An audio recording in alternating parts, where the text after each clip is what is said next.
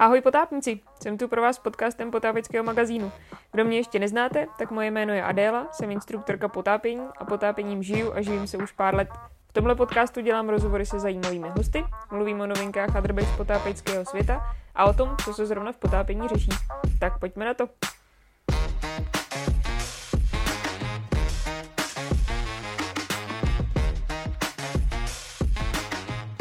Hostem dnešního podcastu Potápečského magazínu je Václav Kříž, který byl u začátku potápění v Čechách a hlavně u začátku podvodního focení a fotografie. Sám si sestavoval casey a k tomu se určitě v dnešním rozhovoru dostaneme. Moje první otázka rovnou směřuje na to, proč sedíme tady a kde vlastně jsme. Ahoj Adelko. Ahoj. Tady sedíme protože tohle je místo, kde vzniklo české potápění. Neříkám československý, říkám český. Ono těch míst bylo víc, ale to centrum kolem Prahy až po Plzeň, celý ty střední Čechy byly soustředěny do tohohle místa a tady vzniklo takový to skutečný gro toho potápického snažení. Mm-hmm. A to nemělo nic společného s výcvikovejma. Vůbec výcvik se tu nekonal jako takový organizovaný.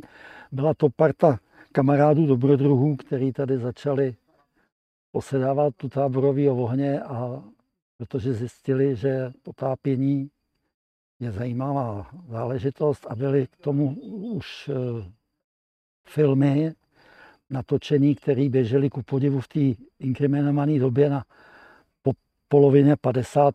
let v českých kinech. Byl to Hans Hass se svojí výpravou k Sarifa, slavný film, a pak kapitán Cousteau, kterýho si ještě dneska možná někteří pamatují, slavný francouzský oceanograf. A jejich filmy, ty vlastně byly takovým startovacím motivem pro český potápění.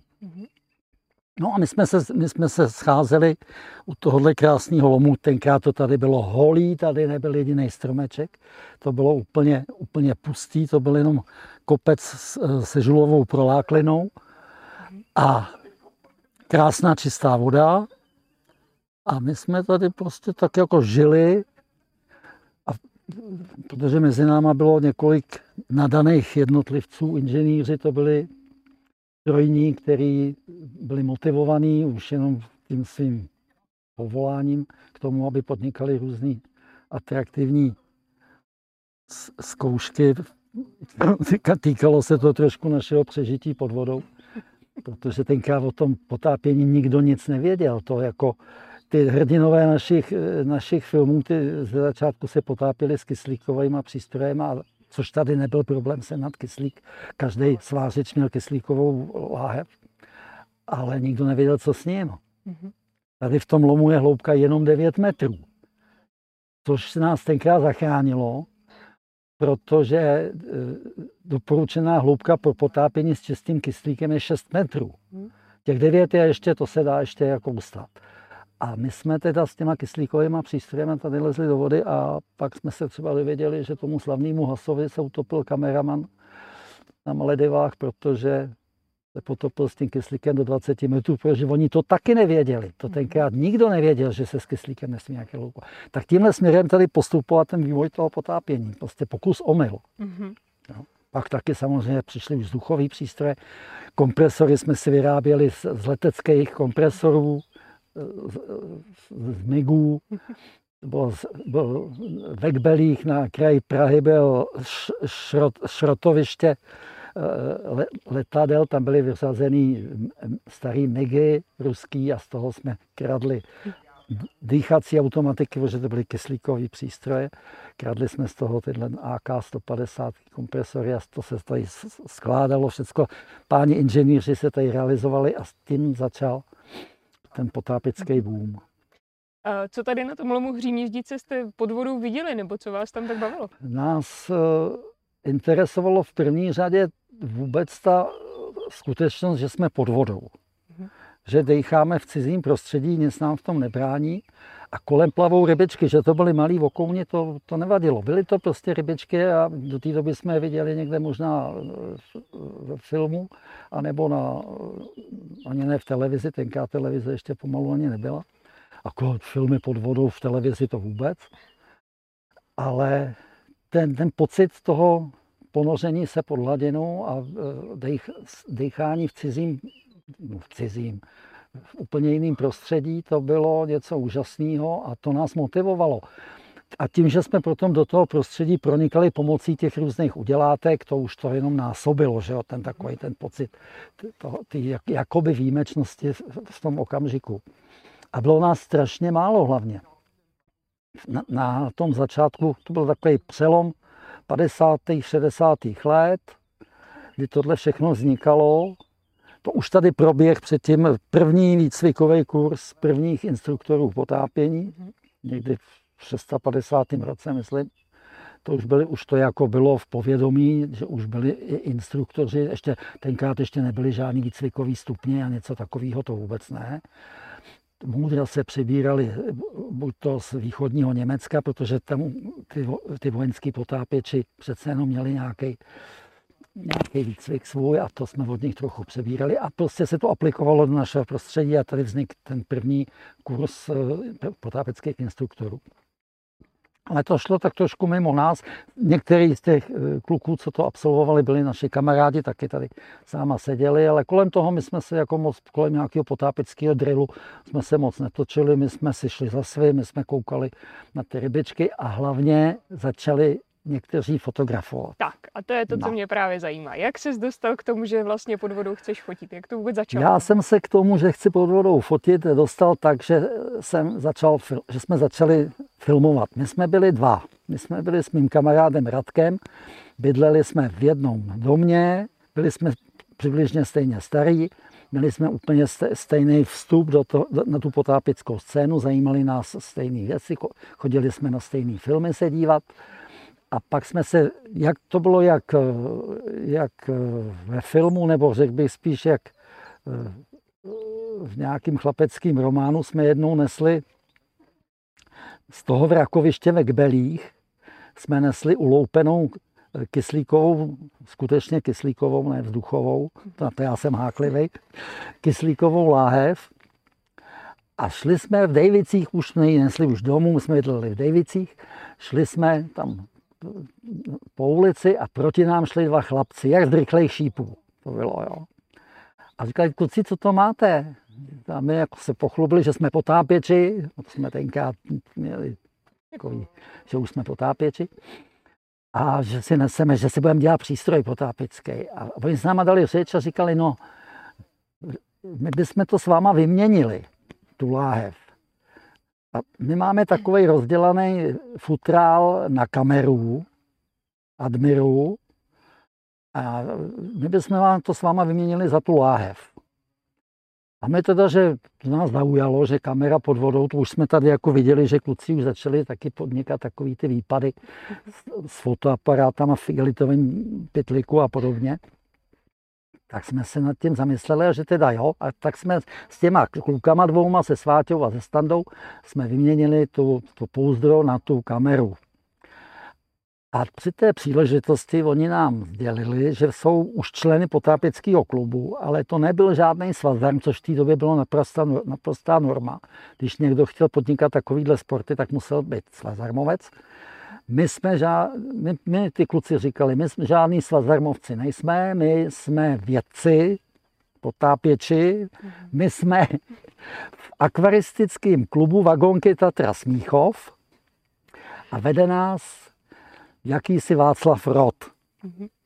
A my prostě vyjíždíme takhle po kraji českým, lezeme do různých tůní a do různých přehrad a zatopených lomů. A tak nám to vylíčí. A víte, kdybyste chtěli, my máme každý týden, já nevím, ve středu, v bazénu AXA máme trénink, tak tam přijďte se podívat. No a to byl zlomový okamžik pro nás pro oba, tím jsme začali. Ten Vašek Rod byl úžasný člověk, ten prostě do smrti mu nezapomenu, co pro nás všechno udělal, to nebylo jenom o potápění. Ten nám suploval vědomosti, nám předával, který nám rodiče nedali. No úžasný člověk.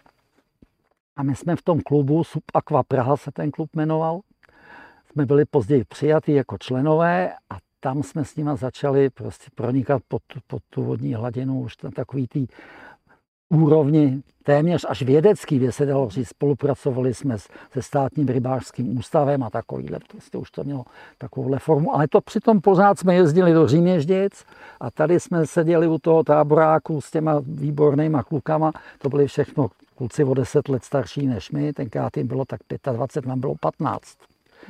Nasávali jsme prostě ty vědomosti a tu atmosféru a to vidění a to všechno kolem potápění. A hlavně to fotografování tam začalo.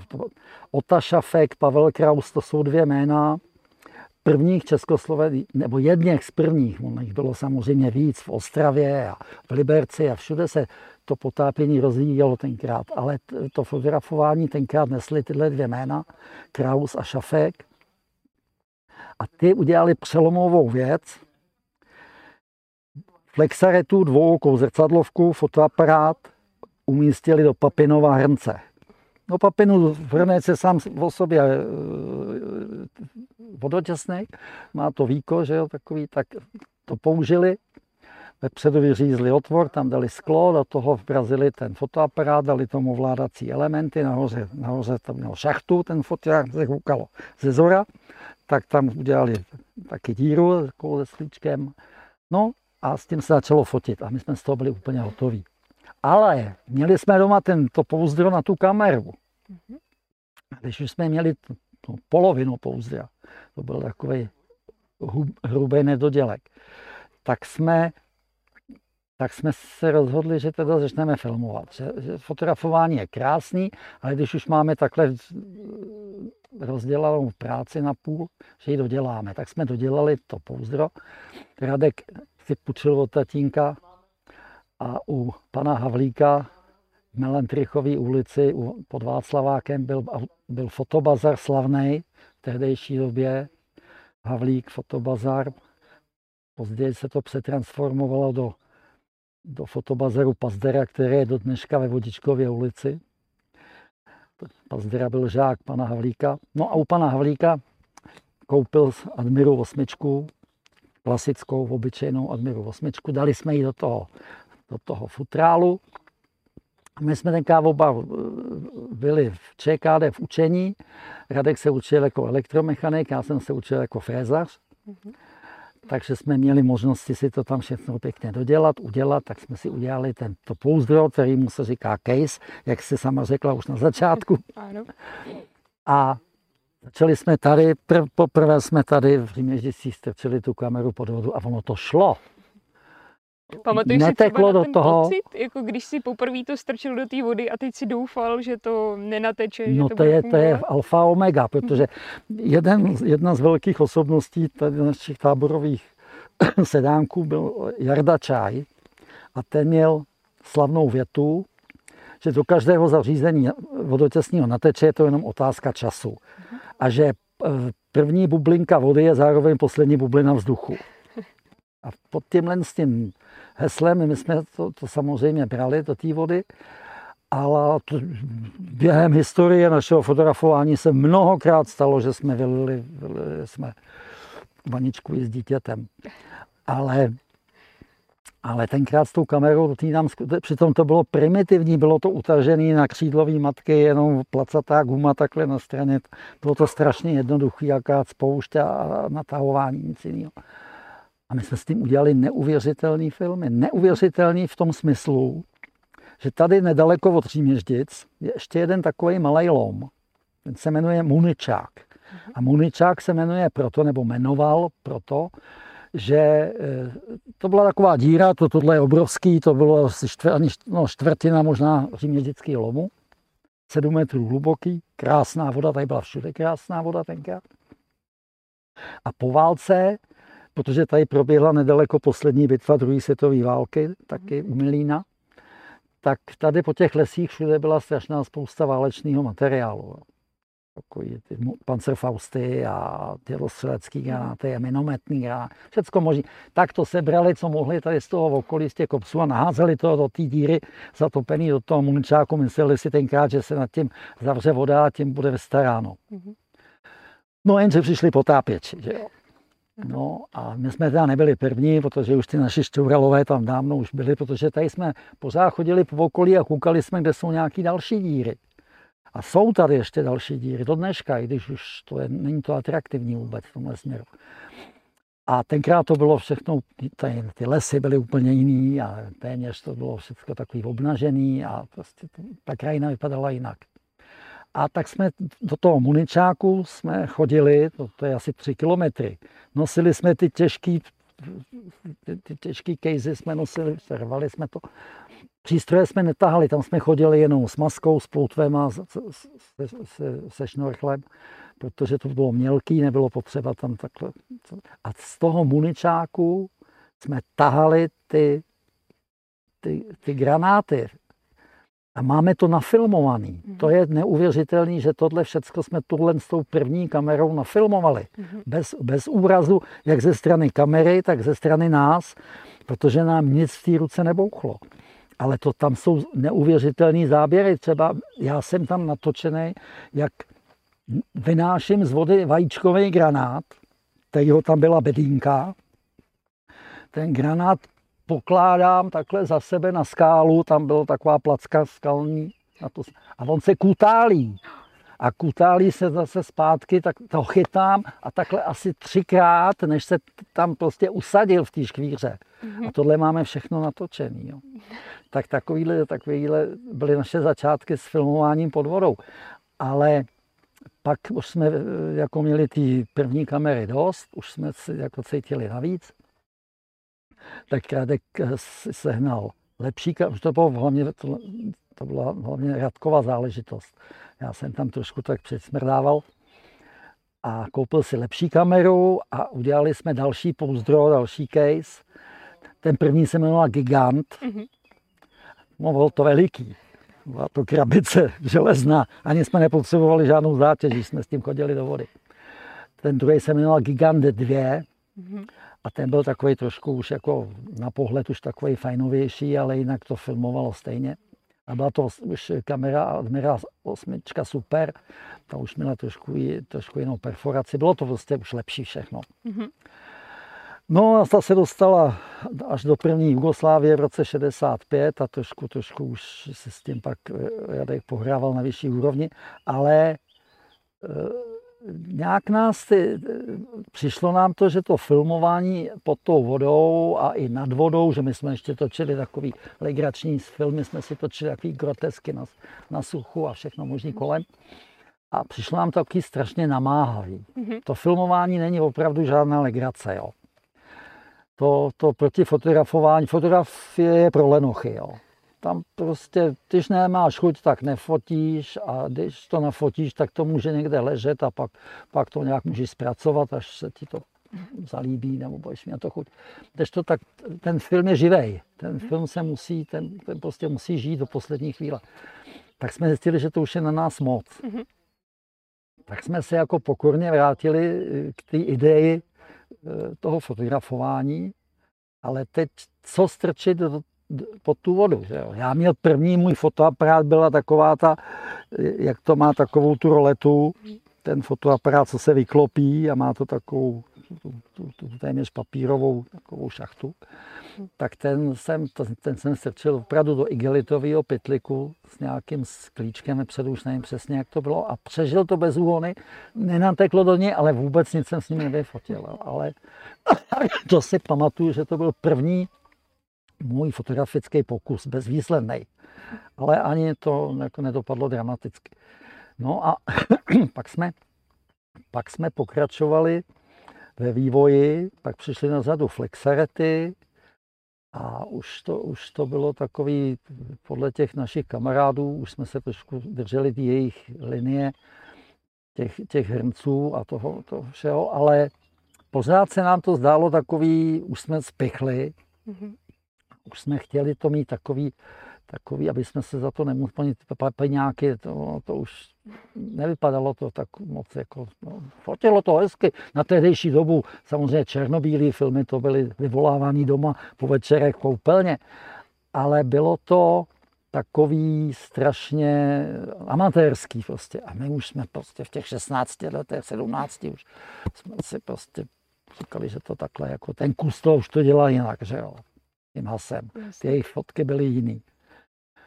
No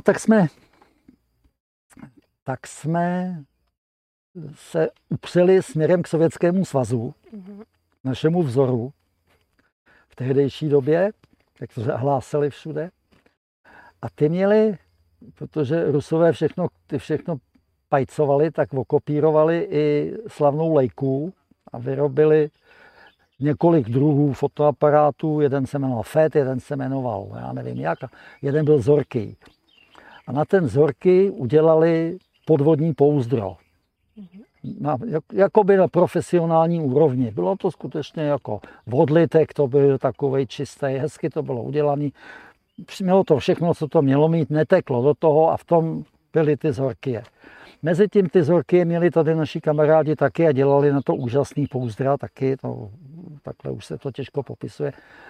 V krátkém programu to bys chtělo pomalu už na knížku a fotky ukázat. A my jsme to pojali tímhle způsobem, že ze Sovětského svazu přišla prostě tato technika naše první, ale ještě to mělo jednu zajímavost.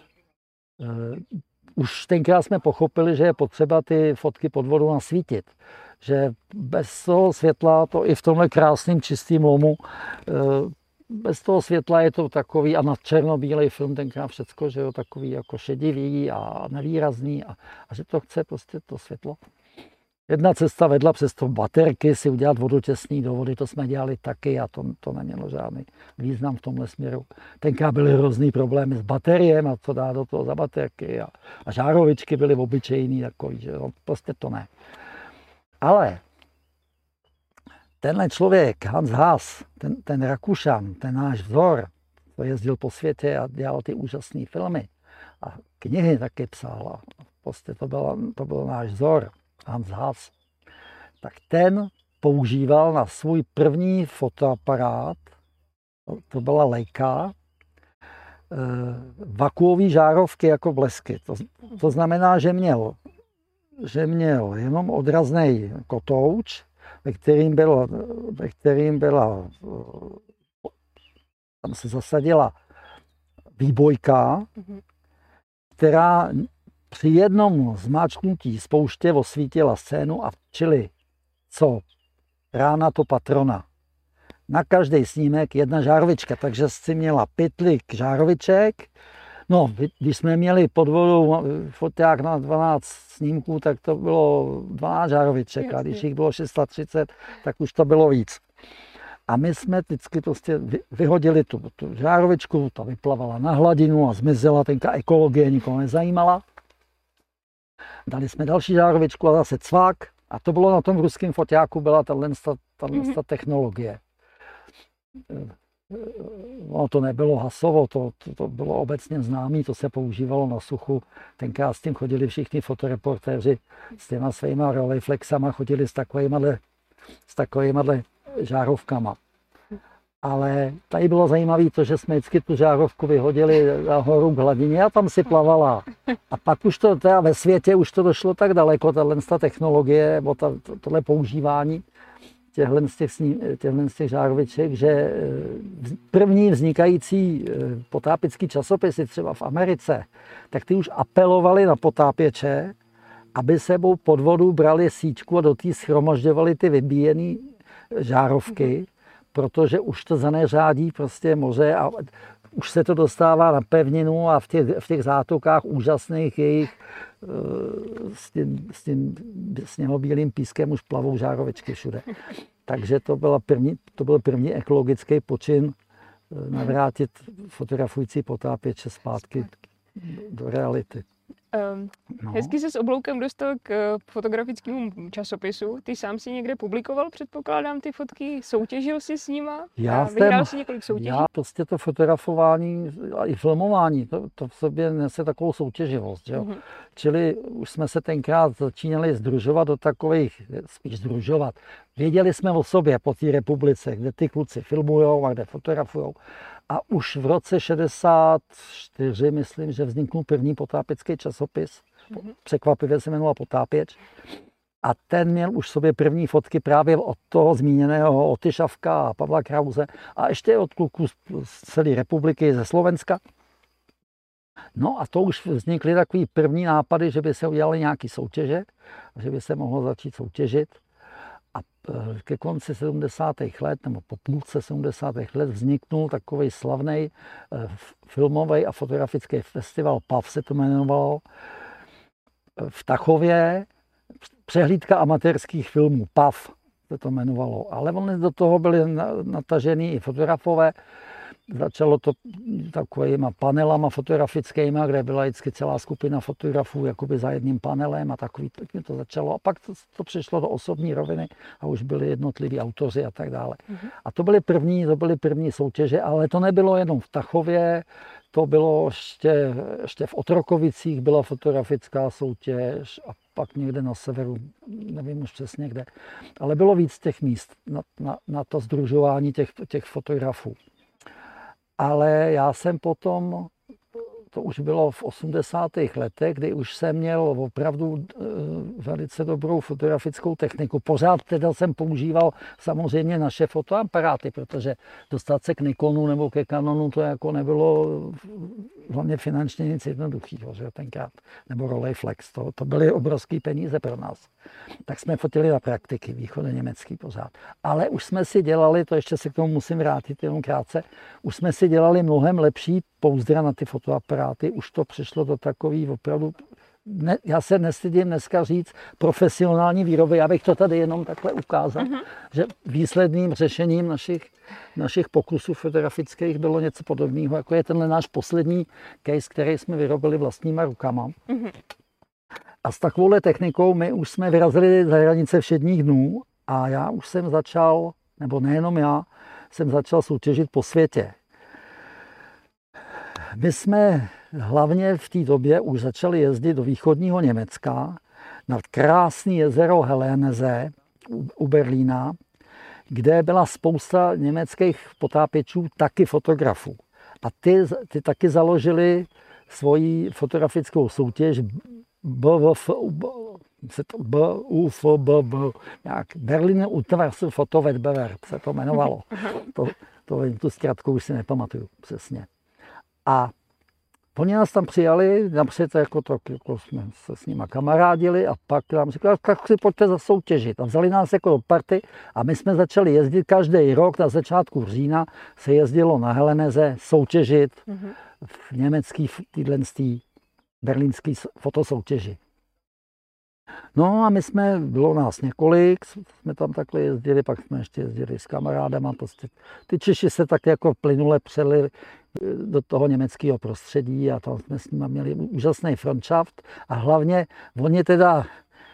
oni neměli moc hezký ty pouzdranaté fotoaparáty, oni byli takový amatéři, opravdu amatéři, oni na všechno používali instalační materiál.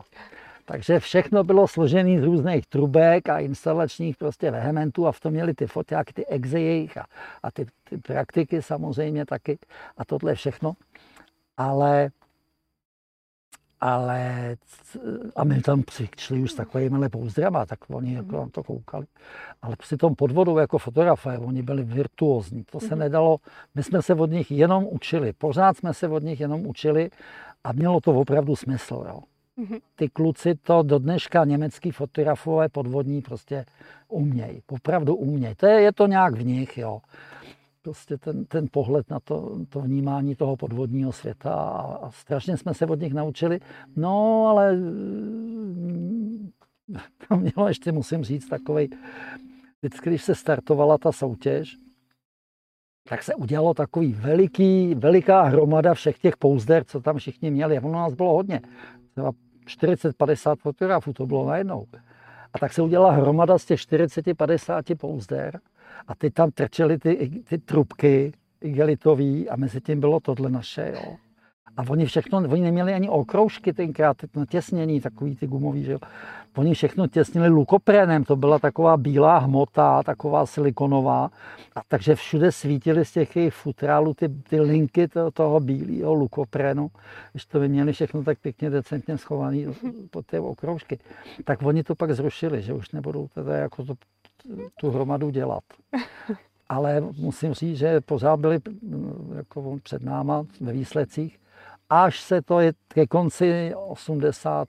let se to zlomilo a pak se dokonce stalo, že jsem taky i vyhrál celou tu soutěž. Hezký.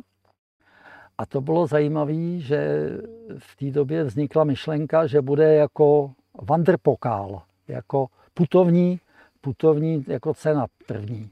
Mm-hmm. Jakoby ten pohár, že se bude předávat, každý rok to dostane vítěz, tam bude vygravírovaný jméno, že jo. To se to dělá, třeba na Stanleyově poháru, mm-hmm, že jo. Mm-hmm. Tak něco takového bylo na Helenze. Já jsem to vyhrál, tu první cenu, vygravírovali mi tam to jméno, dostal jsem to domů. No jenže přišla revoluce, Německo se rozpadlo. Žádný wanderpokál už se nikam nenosím, takže tu cenu tak já ji mám pořád doma. No, tak to je super. To nedoputovala daleko. Ta daleko už nedoputovala nikam, už jsem ji nemusel nikomu vracet. No a tak to bylo Helenesee, to bylo období úžasného potápění, to bylo krásné jezero s překrásnou čistou vodou, narvaný rybama, prostě idylický. Dneska je to v troskách všechno, ale to je o něčem jiném. Tenkrát to byla nádherná prostě přírodní krajina a obrovský jezero, bylo obrovský, to Máchovo jezero je malý. To bylo velikánský, 60 metrů hluboký, to jsme se potápěli až na dno, měli jsme s tím taky svý příběhy, teď nebudu dneska ani rozebírat. Ale to prostě bylo všechno moc pěkný. Ale mě tenkrát nějak už taky se zdálo tohle malý, tak jsem vyrazil s fotkama do světa, jenom bohužel s fotkama, ne se sebou. A podařilo se mi dokonce vyhrát na Floridě Ocean Expo s jedním obrázkem v roce 86.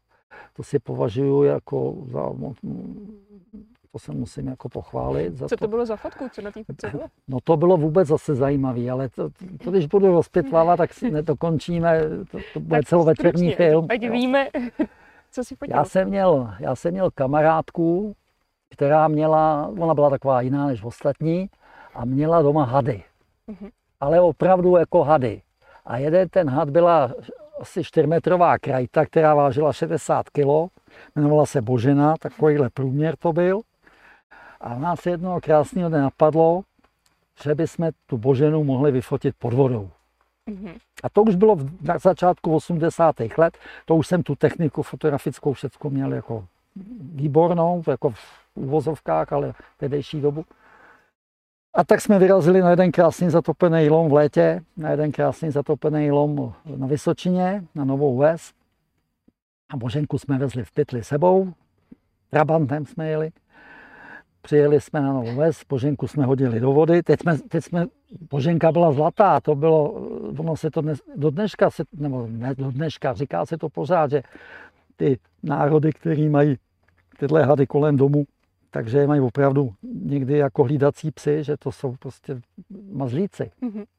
A Boženka byla mazlík, ale jsme nevěděli, co ona v té vodě jako by udělala, když ji tam půjdeme fotit. Mm-hmm. Takže bychom jí zalepili hubu jako leukoplasti. Tenkrát nebyly žádný průhledný lepicí pásky. To neexistovalo, a to nám přišlo jako... A taky ve Photoshopu žádným nikdo nemohl tenkrát to vyčistit, protože nebyl, že jo. To bylo všecko, tenkrát už na diáky, to už bylo na barevné diapozitivy. Tak jsme si řekli, že nebudeme žádný měkoni a že teda tu Boženu pustíme do té vody na ostroho a uvidíme, co to udělá. A my jsme ji pustili, no, opravdu jsme ji tam pustili a ona byla šťastná, že ty hadi jsou rádi ve vodě, že jo, všichni hadi, i užovky. A teď s náma jezdila a já s tou Hankou jsem ji fotil v té vodě a udělal jsem s ní spoustu opravdu dobrých, ku podivu na tehdejší dobu, i technicky, půl na půl, nad vodou, pod vodou, jak Božence trčí hlava nad vodou a vedle Potápečka na ní kouká, že jo, a takovýhle krásný záběry. Ale bych to rychle dopověděl. Boženka začala, my jsme za voce jsme ji zatáhli až do 7metrové hloubky a ona vyplavala happy. Aha. No ale pak začala tuhnout, že ona ta voda sice byla teplá, ale přece jenom to nebylo ono a udělala takový obrovský úzel na hladině a my jsme ji dotlačili ke břehu. jsme ji vytáhli ven, položili na krásně jako dneska. Na skálu jsme ji rozpálenou od sluníčka a ona se ohřála a za 2 hodiny jsme šli znova. No a z téhle série těch fotek jsem jednu poslal, nebo já jsem jich poslal víc, ale jedna vyhrála na té Floridě. Tak oni Američani tenkrát krajty pod vodou moc nefotili. Tak je to zaujalo. A vyšlo to po celém světě, mi to vyšlo na titulních stránkách, v časopisech, v Anglii a v Diveru a všude možně. To byl takový velký úspěch, ale bylo to daný tím, že dneska už každý fotí pod vodou krokodýly a krajty, dneska to není nic atraktivního natolik, aby to vzbudilo nějaké všeobecné pozdvižení. Tenkrát to bylo takový docela zajímavý. Unikátní, super. No tak to bylo tohle soutěžení. No, pak jsem taky vyhrál první ročník Czech Foto v roce 95. Taky s podvodní fotkou? No právě s podvodní, bylo to v kategorii příroda, byla to štika posazená v keři pod vodou, taková. Tenkrát to bylo taky zajímavé. No. Od té doby už tam byla spousta lepších fotek. Pak jsem byl ještě jednou třetí, to jsem měl zase zamrzlý bubliny v ledu, to bylo taky takový téma docela zajímavý, hlavně ve smyslu takový estetiky nebo kreativity, spíš jako ve spojení s tou přírodou. Zamrzlý bubliny v ledu. No takže takhle jsem a pak jsem, taky jsem byl v 95. roce jsem dostal cenu za nejlepšího fotografa českého. A co fotíš dneska? A dneska fotím mobilem.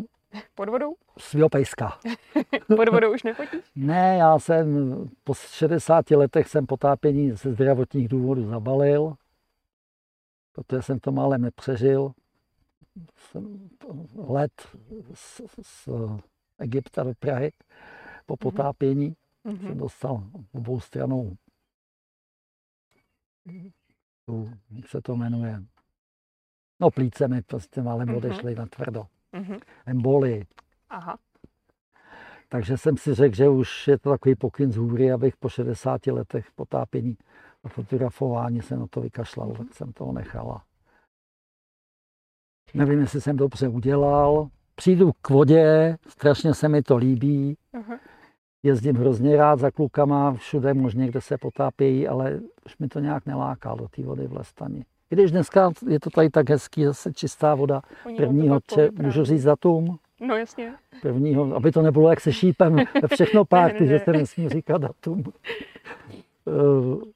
1. června a takhle čistou vodu jsem tu snad ještě neviděl nikdy. Vypadá opravdu hezky.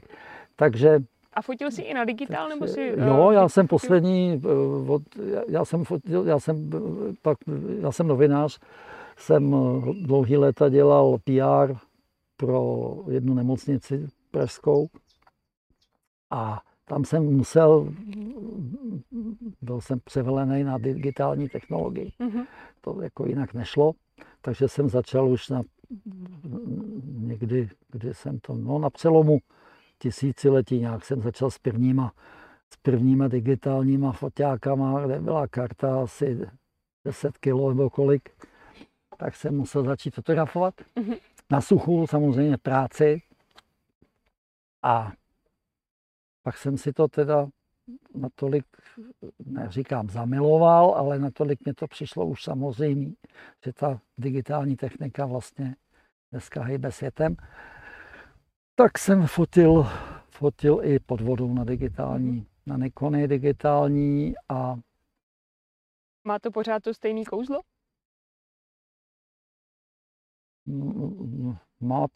Takhle, já jsem velký příznivce práce s počítačem po dokončení fotografování. Oni se o tom vedou takový diskuze, že už to není ta pravá fotografie, když už se o to ošáhne v počítači a že to má být taková ta syrová, ryzí, ten záběr. Že to, já si to nemyslím. Je to kreativní, dneska už je to kreativní práce. A takže každou fotku, kterou vyfotím, i toho svého pejska, i předtím to pod vodou, každou nějakým způsobem upravuju. Kdyby to měl být jenom výřez nebo jenom přejedu úrovně nebo něco prostě základního. A pak samozřejmě je tam ta úžasná věc, že se dají vyťukat ty všechny. To, co jsme dřív prácně museli takovým žiletkou nebo něčím na fotografii radírovat, tak dneska už se to dá jedním ťuknutím v počítači odstranit ty všelijaký puntíky. Takže tě baví i tohle. Takže jako já všem od 10 samozřejmě nejsem žádný jako příznivec starých pořádků, že bych chtěl fotografovat na film a že fotit na film ve srovnání s dnešním focením, to je prostě, já to řeknu na rovinu, je to oprus. Ano, je zatím velký umění, říkejme tomu tak, ale je to práce, je to strašná práce, protože buď to si to necháte udělat a pak to není vaše, anebo si to děláte doma v koupelně pořád a je to strašná práce. Takže v tom počítači je to opravdu lepší. Paráda, to je dobrý slyšet. No, když už tady máme tenhle ten case takhle. A ještě bych k tomu něco řekl, jestli můžu. Určitě. Když se mi dneska někdo zeptá, co bych si vzal pod vodou, kdybych teď končil fotografovat znovu, začal fotit pod vodou, tak já říkám každému, že mobil. Opravdu prvotřídní mobil, nebudu říkat jaký, to je každýho věc, co si kdo myslí, že je nejlepší. Vzal bych si prvotřídní mobil a k tomu prvotřídní světla, které budou několikanásobně dražší než ten mobil. Ale ta osvětlená scéna je alfa omega všeho. Takže takhle. Takže takhle, tak super. To je dobrý tip pro začátečníky. No ale mě to prostě nedá, když nám tady leží tenhle ten case. Myslíš, že bys ho mohl vzít do ruky a říct nám, nebo říct divákům? Co bych měl říct divákům? Co jste na tom tak pilovali? Co na tom bylo nejsložitější? A jak se to vlastně jako tohle je celý těma rukama vyrobený. Ano. Tak nám pojď říct, jak to vzniklo. To vzniklo z kostky leteckého duralu, kalenýho, který zvonil. To jsou dva základní díly, jeden je tadyhle ten objektiv, druhý je to tělo, že jo? A to všechno je z té kosky toho duralu vyrobený. To byla strašná práce a mohlo se to přihodit jenom proto, protože jsem v té době dlouhý léta pracoval na Barandově v servisu pro filmovou techniku. To bylo ještě před revolucí a po revoluci, protože jsem měl z určitých důvodů distanc dělat jako novinář, tak jsem musel dělat na Barandově, což mě hrozně bavilo, bylo to úžasné. Tam se vytvářely takovéhle hodnoty, mimo jiné, a skončilo to sametovou revolucí. Pak jsem přešel na úplně jiný pole činnosti. Ale tohle to byl naše poslední pouzdro, náš poslední case, který jsme s Radkem udělali, protože Radek byl elektrikář, ten zase dělal ty blesky a takové věci. Tadyhle dole je blesková sekce, tam jsou baterie a takové všechno, ty střeva k těm bleskům. Tak to zase byla Radkova práce, já jsem dělal tadyhle tu mechaniku na tom. No a je to ovšem vevnitř zase, i když je to takovýhle plnohodnotný, dalo by se říct, tak vevnitř je pořád ta praktika. Opravdu jsme do toho nedali nikon. Jednak jsme se i báli, ale hlavně jsme na to prostě neměli finance. Odvahu a finance.